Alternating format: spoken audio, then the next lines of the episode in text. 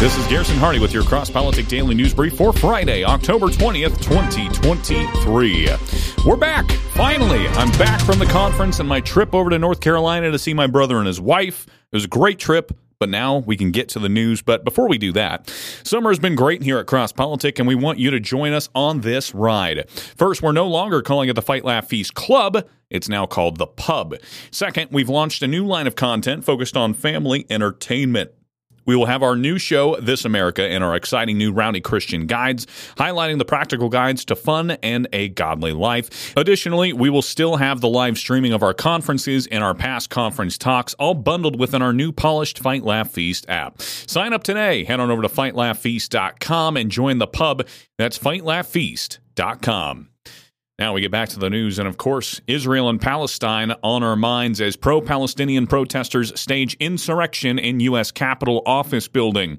Pro Palestinian protesters who want a ceasefire that would benefit the Hamas terrorist organization in Gaza stormed the U.S. Capitol on Wednesday and staged a protest inside the Cannon Rotunda that one observer likened to an insurrection. The Cannon Rotunda is part of the Cannon House office building. It is separate from the iconic Capitol building, but is considered part of the Capitol complex. It is the oldest congressional office building on Capitol Hill. Rep. Rashida Tlaib, who falsely accused Israel of bombing a Gaza hospital Tuesday, addressed the protesters. Fox 5 in Washington, D.C. reported, quote, a large group of pro-Palestinian protesters are demonstrating inside the Cannon Rotunda on Capitol Hill. The Cannon House office building holds the House committee offices. U.S. Capitol Police say demonstrations are not allowed inside congressional buildings and are working to clear the crowd. Police have already detained some individuals as chants of ceasefire are echoing around the building. Left-wing protesters have staged demonstrations inside the Capitol before, but none have been treated the way participants in the January January 6, 2021 protesters have been treated, many of whom were detained and given harsh sentences for nonviolent offenses.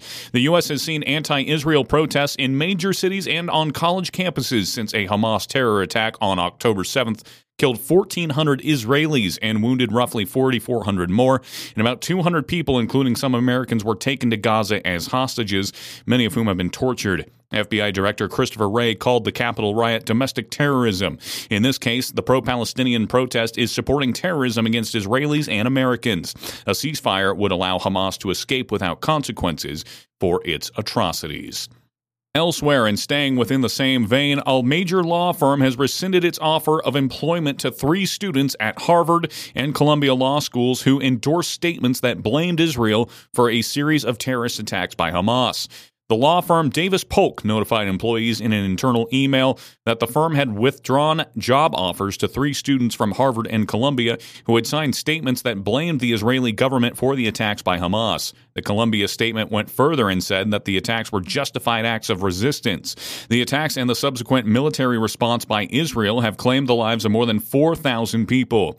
Quote, these statements are simply contrary to our firm's values, and we thus concluded that rescinding these offers was appropriate in upholding our responsibility to provide a safe and inclusive work environment for all Davis Polk employees, the firm said in an email to employees. The firm's action is the latest example of students losing employment offers because of their support for the statement. Ryna Workman, a law student from New York University and the president of the Student Bar Association, lost an employment offer from the law firm of Winston and Strawn after supporting a statement that said, quote, Israel bears full responsibility for this tremendous loss of life, end quote. In addition to withdrawn job offers, other prominent figures have urged that the students be named publicly and face professional consequences. A number of the 31 student groups who signed the Harvard statement have since withdrawn their support for the statement. Billionaire Bill Ackman, a Harvard alum, asked that the names of the students who signed the statement be publicly released so as to ensure that none of us inadvertently hire any of their members. Sweetgreen CEO Jonathan Neman echoed Ackman, saying, quote, I would like to know so I know never to hire these people, end quote. And now, this Senator Vance's new bill would protect mothers who exit the workforce to care for their babies from undue health care costs. Republican Senators J.D. Vance of Ohio and Marco Rubio of Florida introduced legislation Tuesday that would ensure that mothers who choose to prioritize their child's early development and recover rather than return to work after giving birth won't be retroactively stripped of their health care premiums for having done so. Currently, the Family and Medical Leave Act of 1993 requires covered companies with over 50 employees employees to give their workers 12 weeks of unpaid medical leave in a 12 month period for the birth of a child, as well as in cases of adoption. Furthermore, it requires the continuation of their group health benefits under the same conditions as if they had not taken leave. The bill titled Fairness for Stay at Home Parents Act would amend the FMLA to prohibit an employer from recovering any health care premium paid by the employer for an employee if the employee fails to return to work due to the birth of a child and for other purposes. In addition to preventing clawbacks, the legislation would have employers continue their health premium contributions for the duration of the 12 week leave. Our laws should not penalize new parents who choose to stay at home to care for their newborn babies, Vance said in a statement. We should celebrate promoting young young families, not punish them. The legislation would uh, relieve a serious financial burden for working families all over America and steer Washington in a more pro family direction. America appears to be in dire need of a pro family direction. The U.S. Census Bureau revealed that in November of 2022, that less than 24% of children under the age of 15 living in normal families had a stay at home mother. Only 1% had a stay at home father.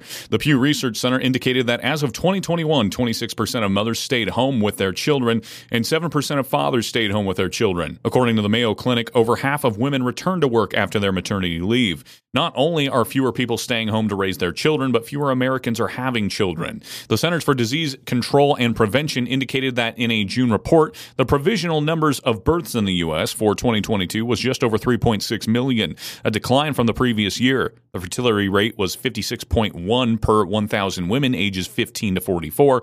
This figure is roughly half of what the rate was in the 1960s and more or less on par with the rate in 2020, which was the lowest rate on record. The New York Times noted that in 2018 that one of the key drivers behind Americans having fewer or no children is financial insecurity. A poll conducted by USA Today last year confirmed that was still the case. About 46% of respondents suggested their personal financial situation influenced their planned or current childlessness.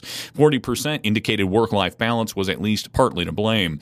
The Washington Examiner noted that financial struggles hit parents straight out of the gate. The national average cost of child delivery in a hospital exceeds $18,000 or $3,000 out of pocket for those with insurance. The 12 week reprieve that some parents might find as a result of Vance's bill could go a long way.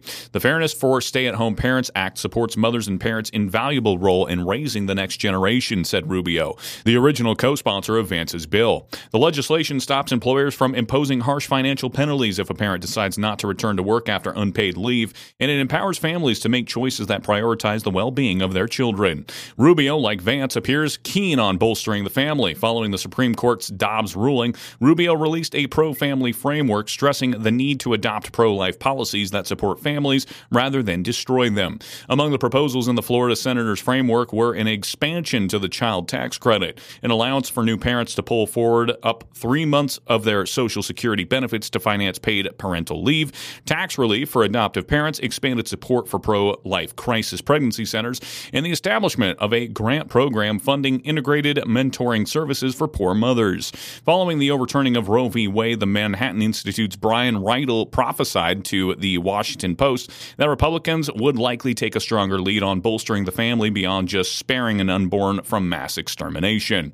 Quote, I could see if Republicans decide that abortion policies are working against them, there could be a push for child care benefits, more maternal health care, and better adoption services to make it easy and more affordable for more mothers to carry the babies to term, said Riedl. It would put their money where their mouth is when challenged on making it easier for mothers to afford their children and get their health care. End quote. Now, for my favorite topic, sports. And we go to the UFC. We don't normally cover that here, but Conor McGregor, he won't face charges after being accused of sexual assault during the NBA Finals.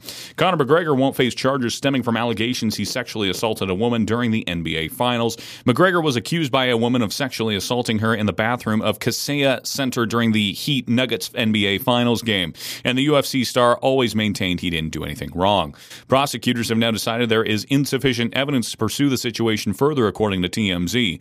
Authorities also cited contradicting and or no corroborating witnesses as another reason for why no charges will be brought. In light of the above facts and circumstances, the state would not be able to satisfy its burden of proof beyond the reasonable doubt, the prosecutors wrote in a closeout memo, according to the same TMZ report. The woman initially claimed security separated her from her friends to get her in a bathroom with McGregor, but video of the situation told a very different story.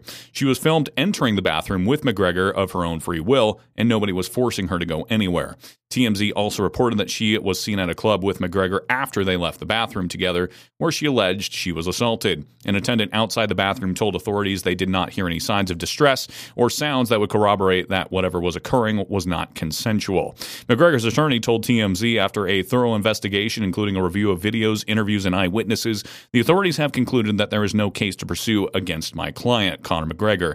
On behalf of my client, his family, and his fans, we are pleased this is now over. The situation is now behind McGregor, and that means he can focus on getting back into the octagon. But I just got to say, on a personal note, come on, Conor, you're supposedly married, and what an embarrassment of a situation for your wife and family. Um, that's that's really tough to hear. So uh, disappointed in McGregor as uh, he used to be the family man, and appears that's not the case anymore. And that is your news for today. This has been your CrossPolitic Daily News Brief. If you like the show, go ahead and hit that share button for me down below.